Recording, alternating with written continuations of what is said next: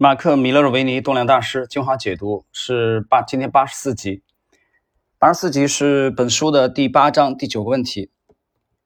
如果你的止损被触及，那当时的成交量呢，非常的呃薄弱啊，这个意思就成交量比较低迷啊，你仍然会认赔了结出局吗？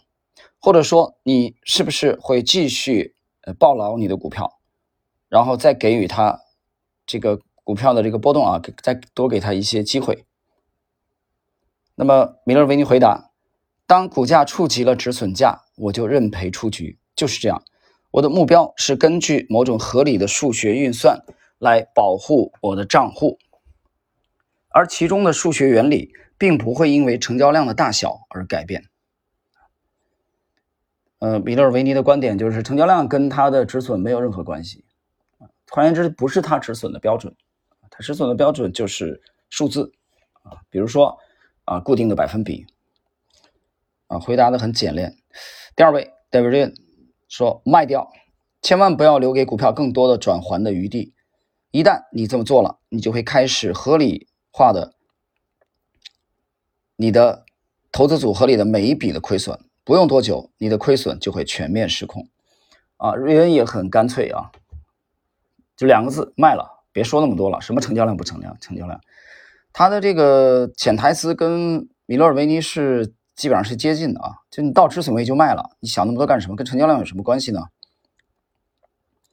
所以我说这个书当中呢，有相当一些问题是比较业余的，但也正是因为它业余，实际上它反映的是大众的，呃，他们的共性。所以米勒维尼在挑选这些问题的时候啊，我觉得他考虑的这一点就是挑选一些比较有代表性的。啊，散户啊，投资大众经常比较困惑的问题，其实，在专业的人眼中，这些问题有一些问题其实挺挺可笑的啊，就就比较比较 low 吧？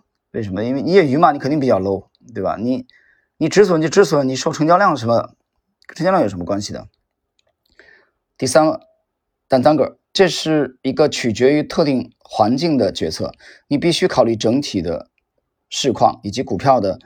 常态的波动啊等等因素，我至少先缩减百分之三十到百分之四十的持股，然后再观察后续的发展。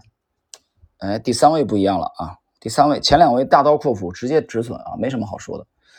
但是第三位但三个就比较温柔啊，比较呃折中一点啊。他的意思是，如果出现那种情况的话，我就先砍掉百分之三十到四十的持仓，然后再观察后续的发展，再来决定。第四位马克里奇二世。如果触及了预先设置的止损价格，我几乎都会至少去砍掉我一半的持仓。不过，如果止损非常的这个止止损价啊，就设置的比较紧密，那么而且触发止损的走势并未放量，我可能会稍微等一等。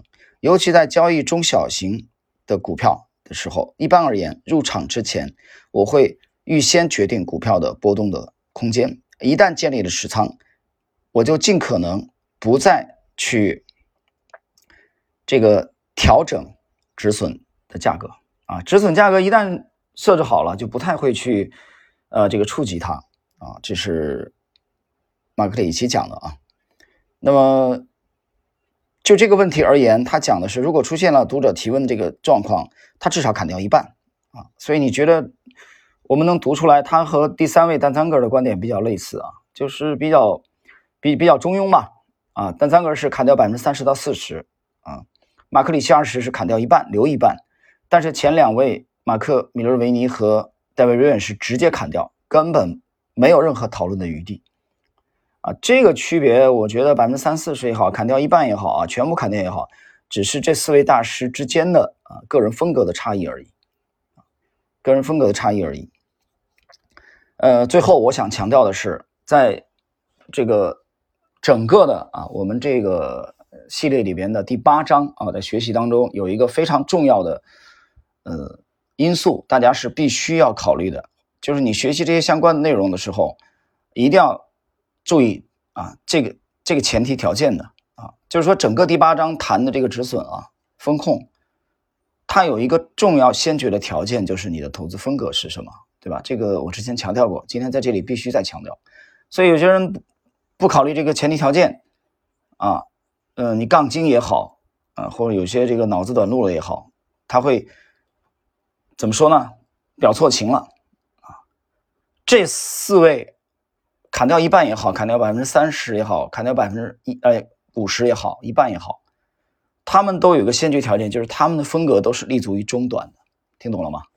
基本上就是做突破的，他们的操作，我们整体啊来讲是倾向于做突破，是强烈择时的这种，所以它是以中短的操作为主的，明白吗？有这个先决条件的，所以整个本章的啊，本章的所有的问题讨论止损风控的时候，都不要忘了这个先决条件。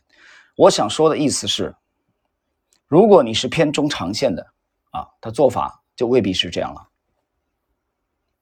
明白了吗？